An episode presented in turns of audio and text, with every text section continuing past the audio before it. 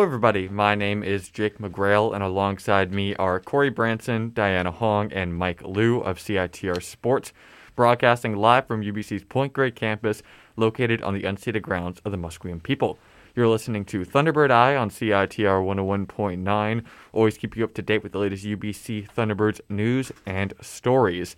A few days ago, Corey sat down with UBC head golf coach Chris Macdonald and got so much out of it that we have to split up the interview into two parts. We'll play the first part on the second half of today's show. And first, we have plenty to cover, including the Women's Rugby National Championships, football playoffs, both of which went not quite as uh, we, we might have hoped, and also the volleyball season openers. To begin, we'll look at what happened in Kingston this past week for women's rugby. Women's rugby entered the national championship tournament as one of the top contender, contenders, but unfortunately crashed out in the quarterfinals before rebounding in the consolation rounds to finish in fifth place, ending their season with an overall regular and postseason record of 9 to 1.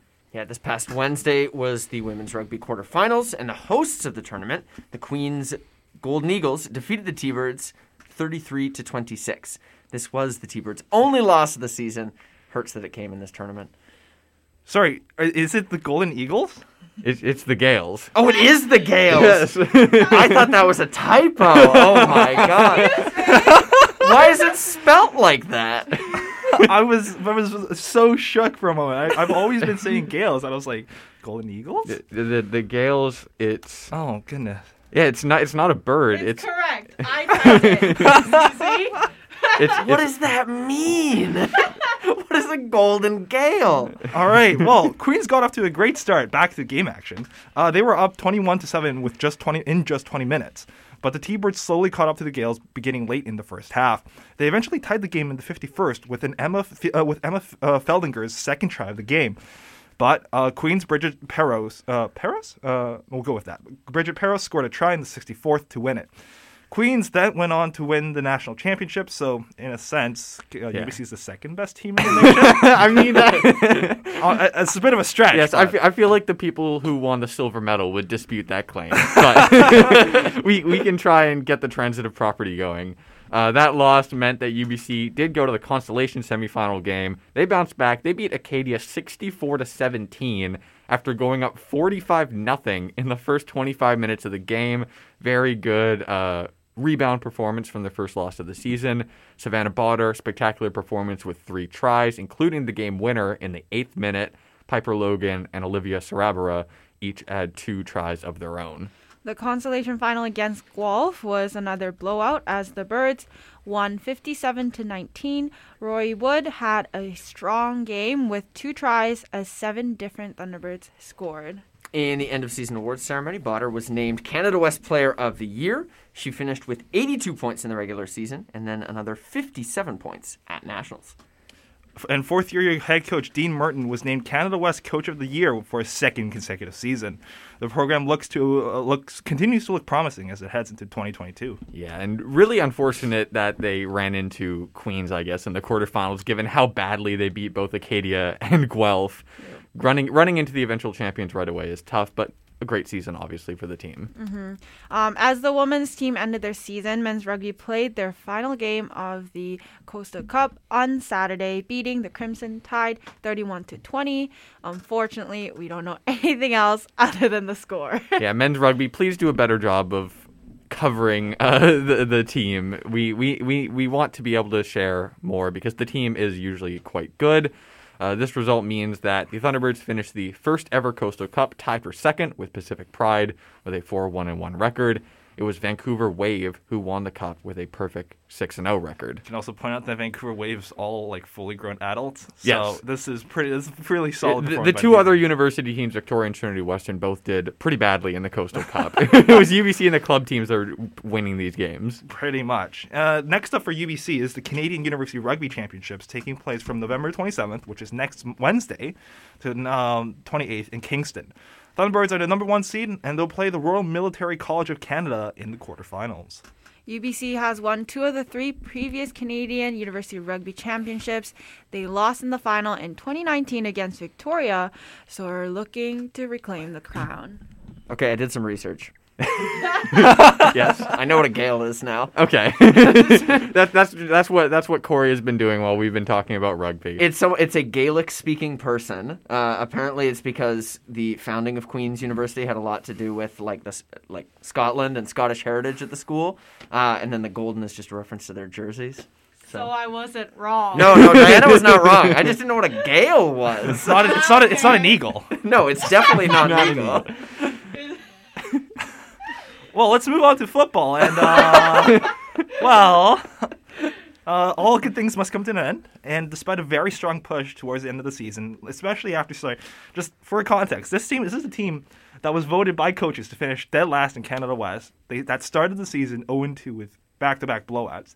They fought back to lock down a playoff berth, but unfortunately, UBC football fell to the Saskatchewan Huskies, the number four team in the country, 39 to uh, 17 in the Hardy Cup semifinals. Yeah, that score doesn't look great, but unlike the blowout losses to begin the season, it was a closer game for most of the most of the time than that final score would indicate. A tight battle. UBC they did have some struggles early on getting their offense going, but their defense did hold strong for a while. They limited Saskatchewan, the number four team in the country, to just three rouges uh, early on. However, it was the Huskies that scored the first touchdown of the game as Adam Machart capped off a drive with a 14-yard run to push the lead to 10 to 0. Second quarter was when UBC's offense came to life, though. Thanks to a K1 Johnson pick, the Thunderbirds got the ball on the Huskies' 40. Isaiah Knight drove 26 yards to get them to a first and goal. It took them all three downs, but Garrett Rooker scampered in the end zone to tally UBC's first points on the day. The teams would trade field goals before heading into the half. The score is sitting at 13-10 for the Huskies. Mason Nyhus, of course, being the quarterback, Canada West quarterback of the year, uh, or, or an offensive all-star. He came out of the gates firing in the third, driving down, driving Sask down the field. He capped it off with a 32-yard touchdown pass to Daniel Perry early in early in the third. UBC fought back again. It was Lucas Mastrodomenico scored his first touchdown of his career, ran the ball in, cut the lead back down to five. That was as close as it would be the rest of the way, however. Machart pulled in another touchdown on the very next drive to make it 29 to 17, and the Huskies later added another field goal and another touchdown. Saskatchewan, they haven't lost at home since 2018. So no shame in UBC for not being able to uh, break that streak there. Uh, for the Thunderbirds, it was a disappoint- disappointing end to a pretty good season. Not many predicted them, including myself, to even be. Yeah, I mean, hey, I mean, when it was 0 2, the mood here in the Yeah. studio, Oh, it it was was not great. yeah, no, and you know, predicted them to be even in the playoffs. And this young team showed a lot of t- promise. They will be back, but I remember like the I was there at the game taking some photos or videos, Was and the, I was the homecoming game? No, no, no, no, the before the qualifier against Alberta. Oh, yeah, the, fi- yeah, the final Yeah, game yeah, of the yeah. regular season. and I was like, oh, uh, all right. Guess we're here now. okay, question before we move on. Is Mastrodomenico the longest non hyphenated last name in UBC athletics? Uh, I think it's up there. Yeah, well, yeah, it's got to be up there. It's Where's, six syllables. Where's the database? I we, don't know. we, need, we need to find out whether this is true. Or I'm not going to do this I just research wanna- on air. That just will take wanna- too long. point out though, like on top of Mastrodomenico, like Mastrodomenico was forced to come in because Isaiah Knight had to go out for an injury concern, which is not great. But he really stepped up, and also another shout out, someone who I didn't mention was Liam Wishart, the fifth year receiver. He made some spectacular catches to get them driving down the field. A lot of the first downs were thanks to his hands being so solid throughout the game. What happened to uh, Great Dane Kapler? Uh, he. So he's injured. He was injured in the Ah. Calgary game, and so both the top running backs, top, like they were top five in rushing yards, Yeah. they couldn't play. So Yeah, that's like, tough. so we and like Isaiah obviously had to just step out a little bit early on, but it's it's tough, and just credit for the team to fighting through all of that. We'll uh, see what's in store for the Thunderbirds next season. And teams that are just starting their season is volleyball, the final winter sport to get underway this year. It finally had their season openers this past weekend. Both teams took on Fraser Valley here at home. Fraser Valley have just made the transition to Canada West play in volleyball this season. Unfortunately for the UBC women's team, it was against them that the Cascades recorded their first ever Canada West win as they won the Friday match 3 to 1. Despite UBC only winning one set, this was a super close match all the way through, with all four sets decided by four points or less. The Thunderbirds even had more kills and a better hitting percentage than the Cascades, but it wasn't enough. Second year middle blocker Claire Casarini had a big performance in her Canada West debut 13 kills and a 500 hitting percentage. Erica Vermette was also strong with 12 kills and 12 digs, while Kara Kovacs had 11 kills and 2 blocks. Saturday's match was much better for UBC as they bounced back with a three sets to nothing win, uh, holding the Cascades to under 20 points in both the first two sets. Uh, and they and they also really shut down the Cascades offense, uh, holding them to a 0.142 hitting percentage, which is almost one out of 10 uh, kills going. That's just not a good percentage you want to be hitting at. But uh, the T-Birds, they hit uh, double that, uh, 0.283 as a team. Yeah, Kovacs, another big night for her 13 kills, 7 digs, and 2 aces, while Courtney Hillier had 12 kills and 7 digs. Casarini had 8 kills and a game high 5 blocks. The Thunderbirds did much better when it came to controlling their serves with just five service errors, and they nearly doubled the Cascades in total kill count, 46 to 26. And the men's team, they did not have any problems against UFV as they swept them on both nights. The first match on Friday was a clean 3 0 win where the score in both the second and third sets was 25 to 12. Absolute domination. Ouch. UBC UBC super efficient offensively. They hit 453, 30 kills and just 6 attack errors. They also had 15 aces, just one for the Cascades, so quite an advantage in that category. 8 blocks compared to 3 for the Cascades. So all across the board, they beat them. Last season, the Thunderbirds were led by the offensive trio of Matt Neves, Michael Dehaniuk, and uh, Colton Liu. And, of course, all three are back this year. Matt Neves had 10 kills and 5 aces. Dehaniuk had 6 kills, 5 digs, and 5 aces.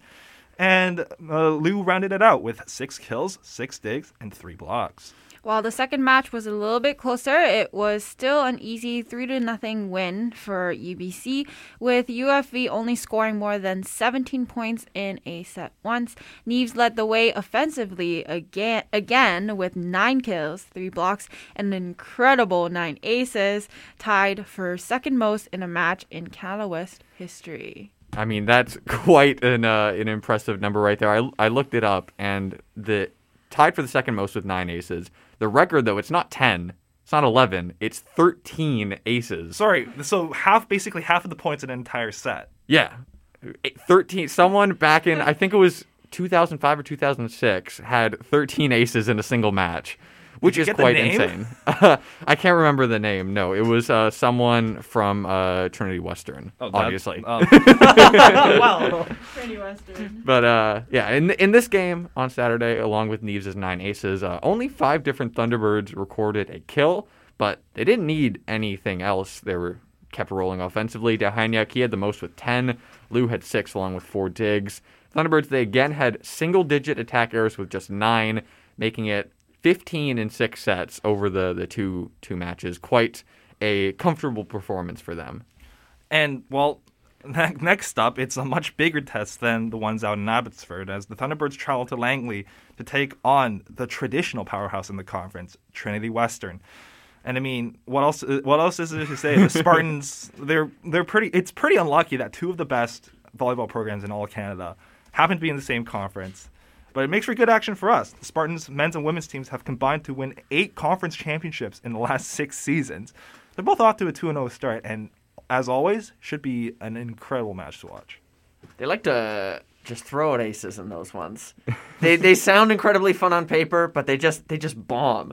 That's- and there there are no like rallies or anything like that. no, but the, it's the it's the emotion of the match that gets It's true. It's true. They, it's like an all star game. It's it's a lot of fun with the quality of players. And yeah, a lot of them are Team Canada junior team members Yeah. or soon to be national team Yeah. members. Yeah, I know the um, the men's Trinity Western team is currently ranked number one in the country too. UBC, I think, is just outside the top five It- right it- now. It's So not surprising. yeah, it, it, it, it's a big test, especially because you're only playing BC teams this Yep. year. So Trinity Western is the one truly elite team that UBC is going to be playing.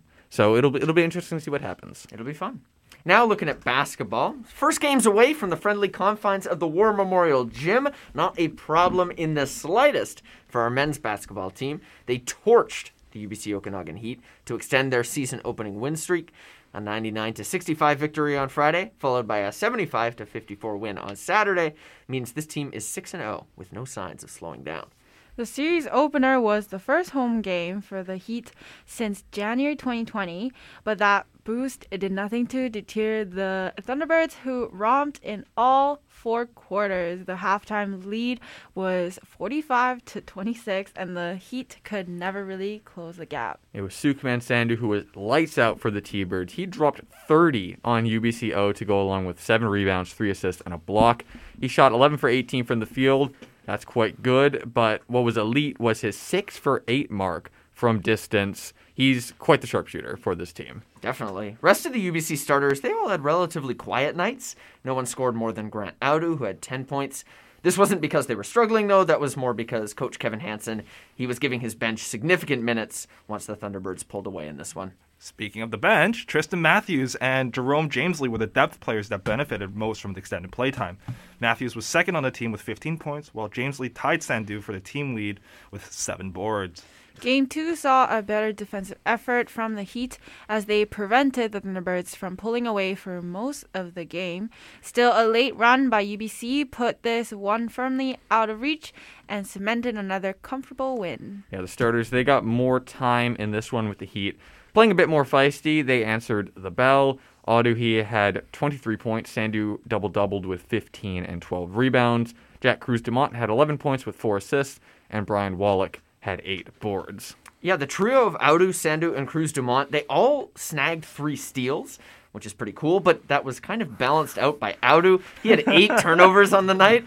Not ideal. I mean, he was the high scorer, so he had a good game. But uh, you might want to clean that up against tougher competition. Sounds like a Darius Garland stat line. uh, next up is a break in Canada West action for the T-Birds. They don't play a conference game until the 26th against the UNBC Timberwolves. However, that doesn't mean they aren't in action, as they'll be filling that void with a trip to the crosstown rivals SFU NCAA Division Two, and an exhibition match taking place on Saturday, which is one of the, which is the first in a very long time, if I remember correctly. Yeah, I think it's the first in six or seven years or something like that that these two teams are going to be playing. We need more games against SFU. Yes. It's fun. if you've been following the women's basketball team this year, just go book your manicure now. After this many nail biters, you need it. Take care of yourself. We'll cover half the cost. Don't quote me on that. It was a second consecutive weekend split for the Thunderbirds, with neither game decided by more than two points. UBC lost the first 64 to 63 and rebounded to grab the second 63 to 61. At least they're consistent in terms of points scored, but otherwise, it's a nightmare. Uh, much of game one played out like a one on one with UBC's Kate Johnson and UBCO's Kelsey Falk, uh, trading blows all night long. Johnson had 29 points, 7 rebounds, 5 assists, and 7 steals, while Falk had 22 points and 12 boards for her fourth double double already this season. I mean, Johnson scoring 29 points when the team as a whole only scores 63 is pretty insane. can, can I also just say that's a incredible. She almost had a triple double from steals.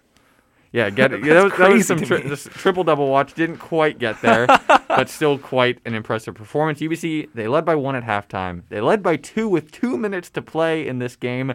But it was a clutch three from Surprise Mooney of UBCO, which is a fantastic name. she gave the home team the lead for good with 100 seconds left, and she had 15 points and nine rebounds for a solid outing, along with that clutch three. Could it be pronounced money? Could it be surprise money? I mean, do we know for money. sure that it's not surprise money? That, that would that would make it even better. I'm we're we're not sure. the Thunderbirds also seem to love losing by uh, a clutch a clutch shot. I mean, it's the second week in a row that's that happened. Right? Yeah, I mean they just keep having games that are decided by one or two points. It seems endlessly, which I'm sure I'm sure that the coaching staff loves that. it's, it's, probably great for their heart rates. Uh, once again, the Thunderbirds they had difficulty finding scoring from more than a couple of players in the first half. Johnson and uh, for, uh Johnson and a lot. Azalea. Azalea Forsbauer, sorry, uh, put up. It's actually pronounced eagle. oh, God. they put up 30 of UBC's 33 points. So um, that's pretty not great in terms of depth scoring. Haley Council came alive for a bit in the second half and finished with 11, but the inability to find secondary scoring doomed the T-Birds. Not, and it's not the first time that it's happened. Yeah, Olivia Weeks, she started game two because in game one, she grabbed 10 rebounds and five steals. And in game two, she really found her scoring touch 21 points and again 10 rebounds. That was her first career double double in her first career start. Uh, UBC led by eight at halftime, but only by one after the third quarter. Luckily, they put up just enough offense in the fourth to stay ahead throughout and carry that precarious single point lead to the finish line. Yeah, Haley Council, she added 14 points, which is a good contribution, if not quite up to what you might hope out of her given how she started uh, this year. Shooting inefficiency plagued the Thunderbirds again. Weeks, she was 9 for 13 from the field, very stellar. Council and Johnson, they combined to shoot just 7 for 25, but thankfully, it was just enough. Oh goodness! Uh, like the men, the women also are off from uh, the conference with a bye week this uh, this weekend. Unfortunately, they don't have an exhibition game to occupy themselves with. UBCS, if you went. Um, now two and four, they'll also face the Timberwolves in Prince George come November 26th. Now, before we get to the break, we have a couple quick points to cover. First, multiple UBC rowers went to Victoria this past weekend to represent their provinces in the National Rowing Championships. There were multiple medalists and some other strong performances from Thunderbirds. On the men's side, Emerson Crick, what a great name. He was the standout as he earned a bronze medal in the lightweight single final representing Nova Scotia. The Team BC pair of Joel Cullen and Julian Black finished fourth in the pair regatta. On the women's side, Mary Law and Erin Patterson finished second and third in the lightweight single final, both of them representing BC. As well, Ricky, Ricky's Gabriela Worobeck uh, and Stella Fraser won gold in the junior women's pairs final. Finally, yesterday there was the Thunderbirds endurance meet here at home for our cross country teams. Unfortunately, results for the meet have not been posted yet, so we're not able to share anything that happened there. I mean, maybe we'll be able to cover that next week if the results have come out. As but, long as they don't end up like softball. Yeah, as long as they don't end up like softball, but hopefully uh, they don't. But we assume some Thunderbirds did well. Probably. Yes, it was an eternal meet. We usually do. the, the odds are good. Now uh, we're going to take a quick break for ads and PSAs. When we come back, we're going to have that first part of Corey's interview with Chris Macdonald.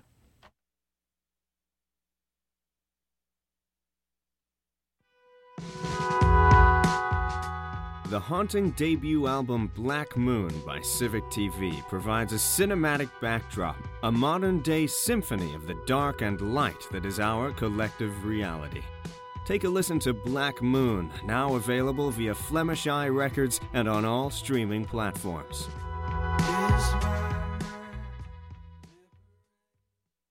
We don't need to tell you that Vancouver has a housing problem. Mass evictions. Mass rent evictions. Unfair rent increases. What happened to rent control and protection from unfair eviction? If these or other housing matters concern you, you may be interested in joining the Vancouver Tenants Union. For more information, visit tenantsunion.ca.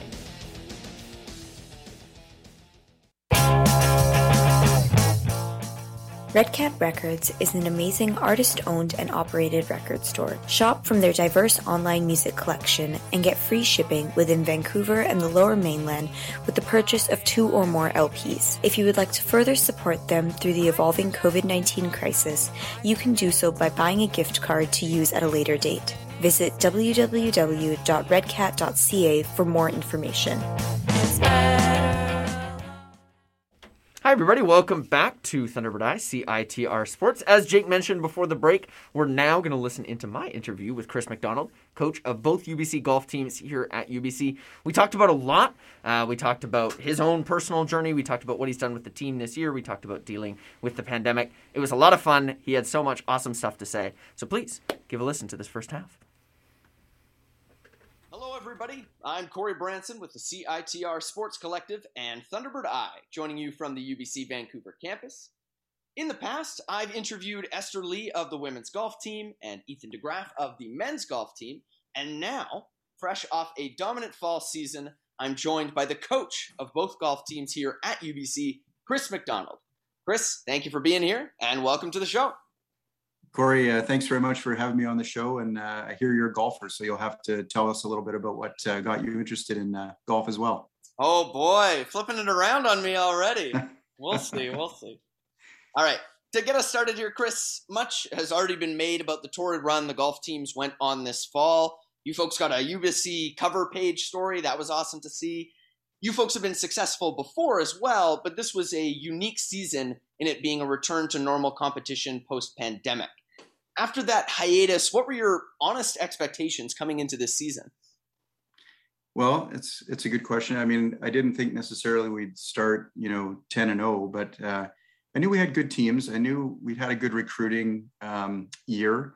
So, and I also knew that we had a lot of players that were coming in that were really excited to be Thunderbirds. So, I was I was excited about the season. Um, I mean, like two weeks before the season started, I I didn't think we were even going to be able to play in the U.S. So, UBC permitted us to do that, you know, 10 to 14 days before our first event. So we were uh, we were scheduled um, to host our NAIA Cascade Conference event uh, at Sudden Valley. So it was a bit of a rush to get ready for that and get ready for the season uh, and have the team prepared. But uh, but we managed it well. The students were fantastic. I mean, at the same time, you know, we had uh, our two major fundraiser days, uh, you know, just just before um, that trip. So it was a it was a unique time. Um, like from a competition standpoint, like I, I knew we'd be better than last year. We had recruited like four women in the top 35 uh, in the country grace bell Bro, uh, bo brown and elizabeth lebe they had great summers and several of the other the women did as well. So and, and then on the men's side like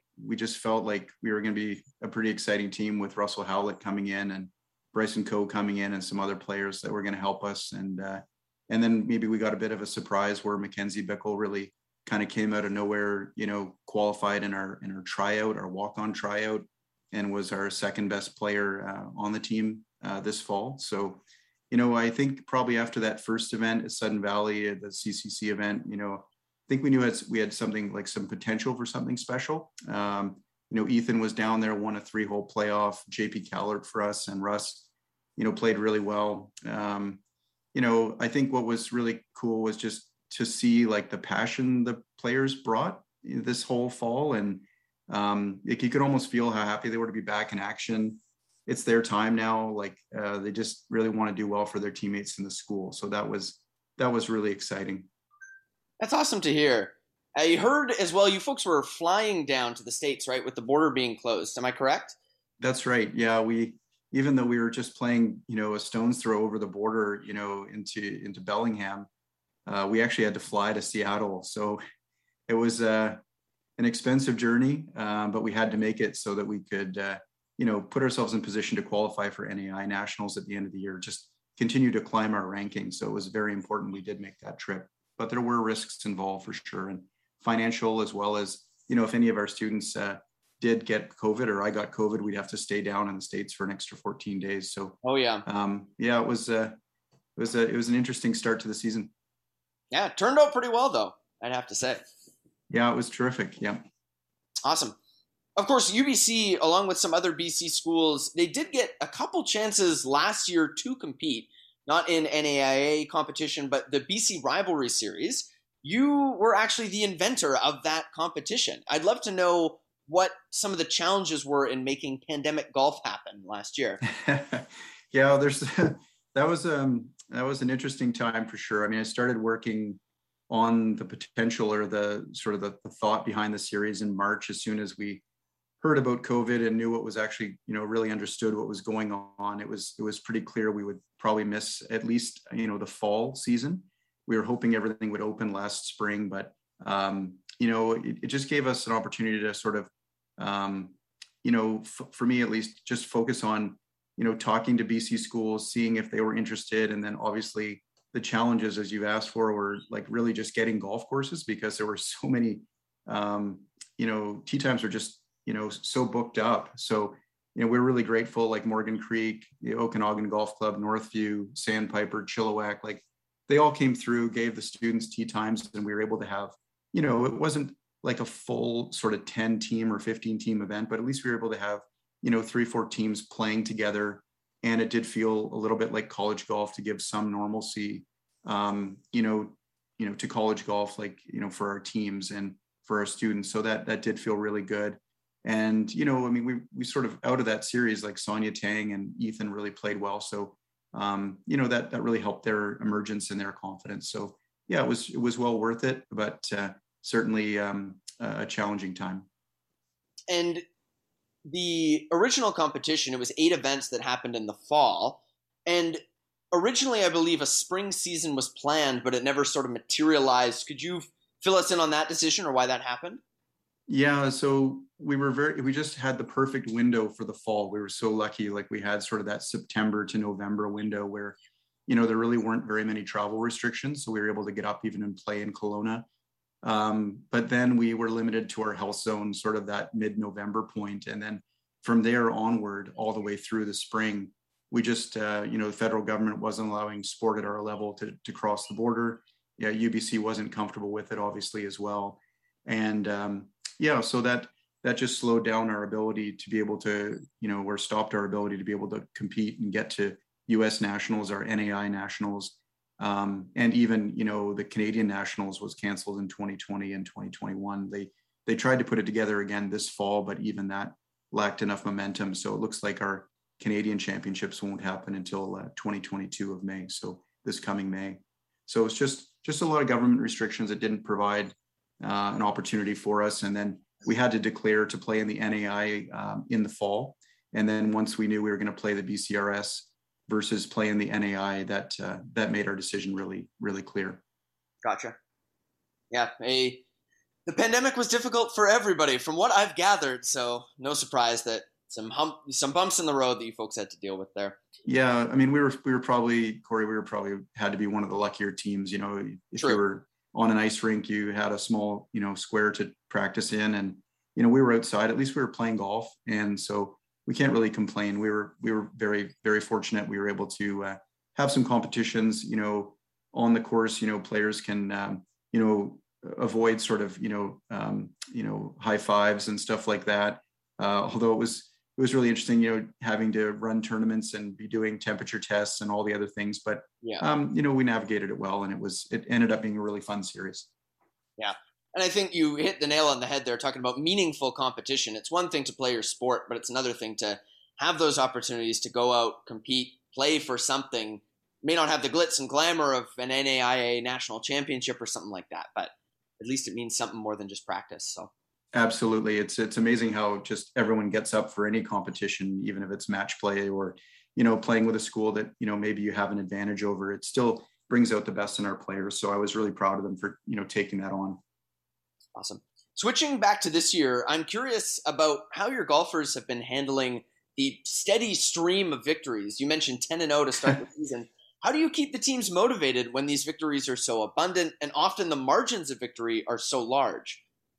Um, like, well, I mean, as competitive golfers, you, like they learn, you know, to isolate events on the course, right? So, um, you know, you learn not to get too far ahead of yourself. We we have a confident group, but they're they're humble and they approach like each event with the same determination.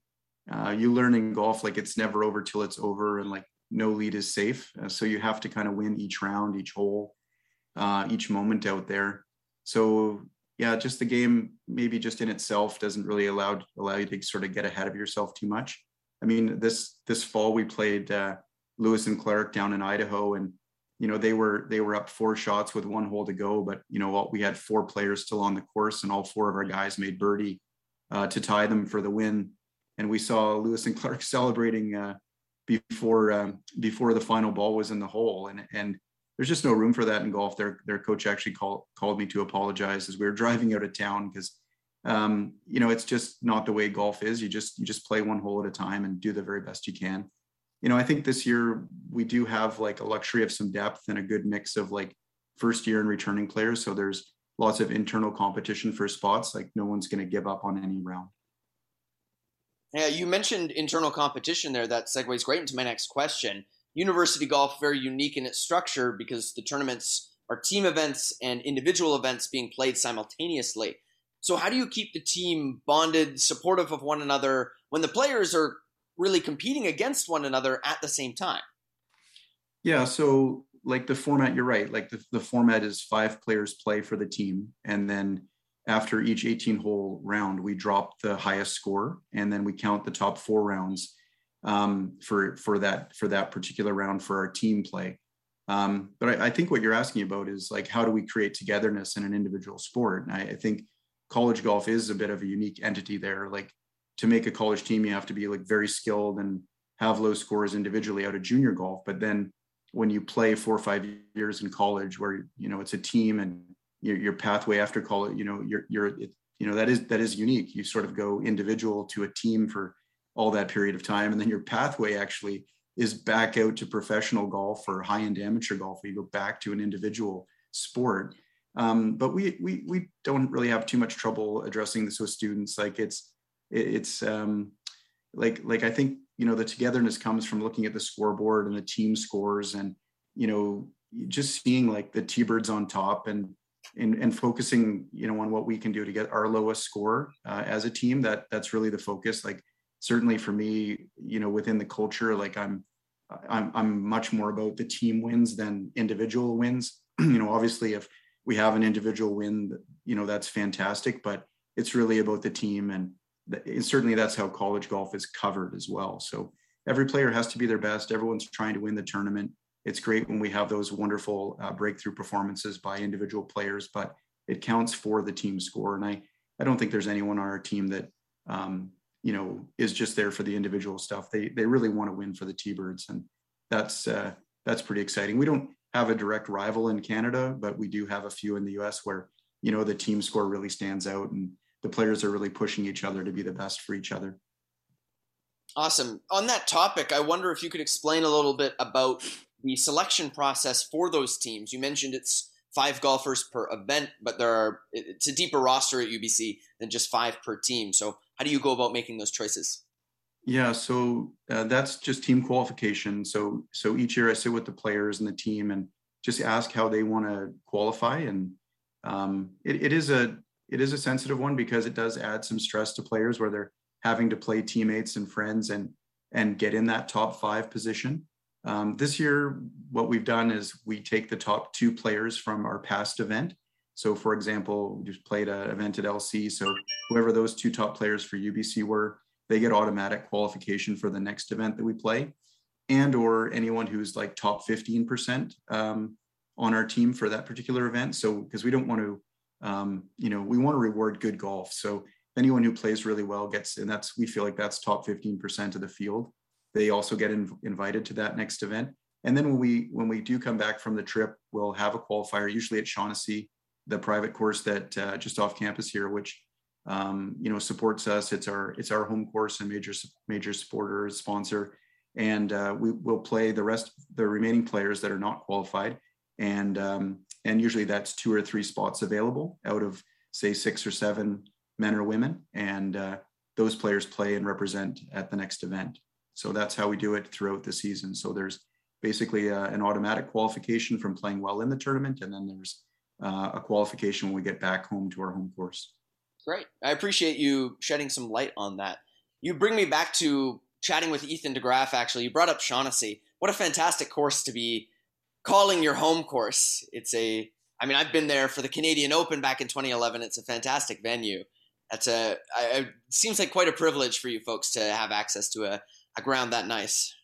Yeah, it's it's it's obviously just an incredible property, and uh, you know the membership a lot of them are are a lot of the the members there are, are ubc grads or have a connection to ubc so they're very proud to have the students training and competing out there um, you know we're, we're business like when we're there we we do our thing we we we get our practice our training in and then and we do play as much as we possibly can they, they give us access to their tee sheet um, they treat our players so well a lot of our students actually work in the summer at the course so there's a good connection there a lot of our athletes work um, either in the back shop, like not just golf, but uh, volleyball, football. Guys work yeah. on the uh, uh, the greens crew as well in the summer, so there's a really nice uh, connection. Um, you know, we also have Musqueam Golf and Learning Academy, which is a fantastic facility that helps us as well, um, especially on cold days. We're over there hitting golf balls. But as far as like qualification and and the the play training, we're at Shaughnessy most of the time. We built in 2005 when the when the the first Canadian Open was there. You were at the one in 2011 yeah. But in 05, when the first one was there, um, they had they were moving um, they had to move a lot of uh, uh, ground and uh, a few trees and different things uh, to create space and create it, you know, turn it into really a PGA Tour golf course. And yeah. um, since the um, uh, the mechanisms, the tools were all there, we actually invested and built our own driving range there. So we have a 12 month grass uh, driving range for our team there. It's uh, it double ended their range, and that's given our uh, players just that much more space and a, a quiet environment for our, for us to train, especially on the nice weather days. Awesome, great to have that relationship with the local course. Yeah, it's really a, a special relationship Shaughnessy has with UBC.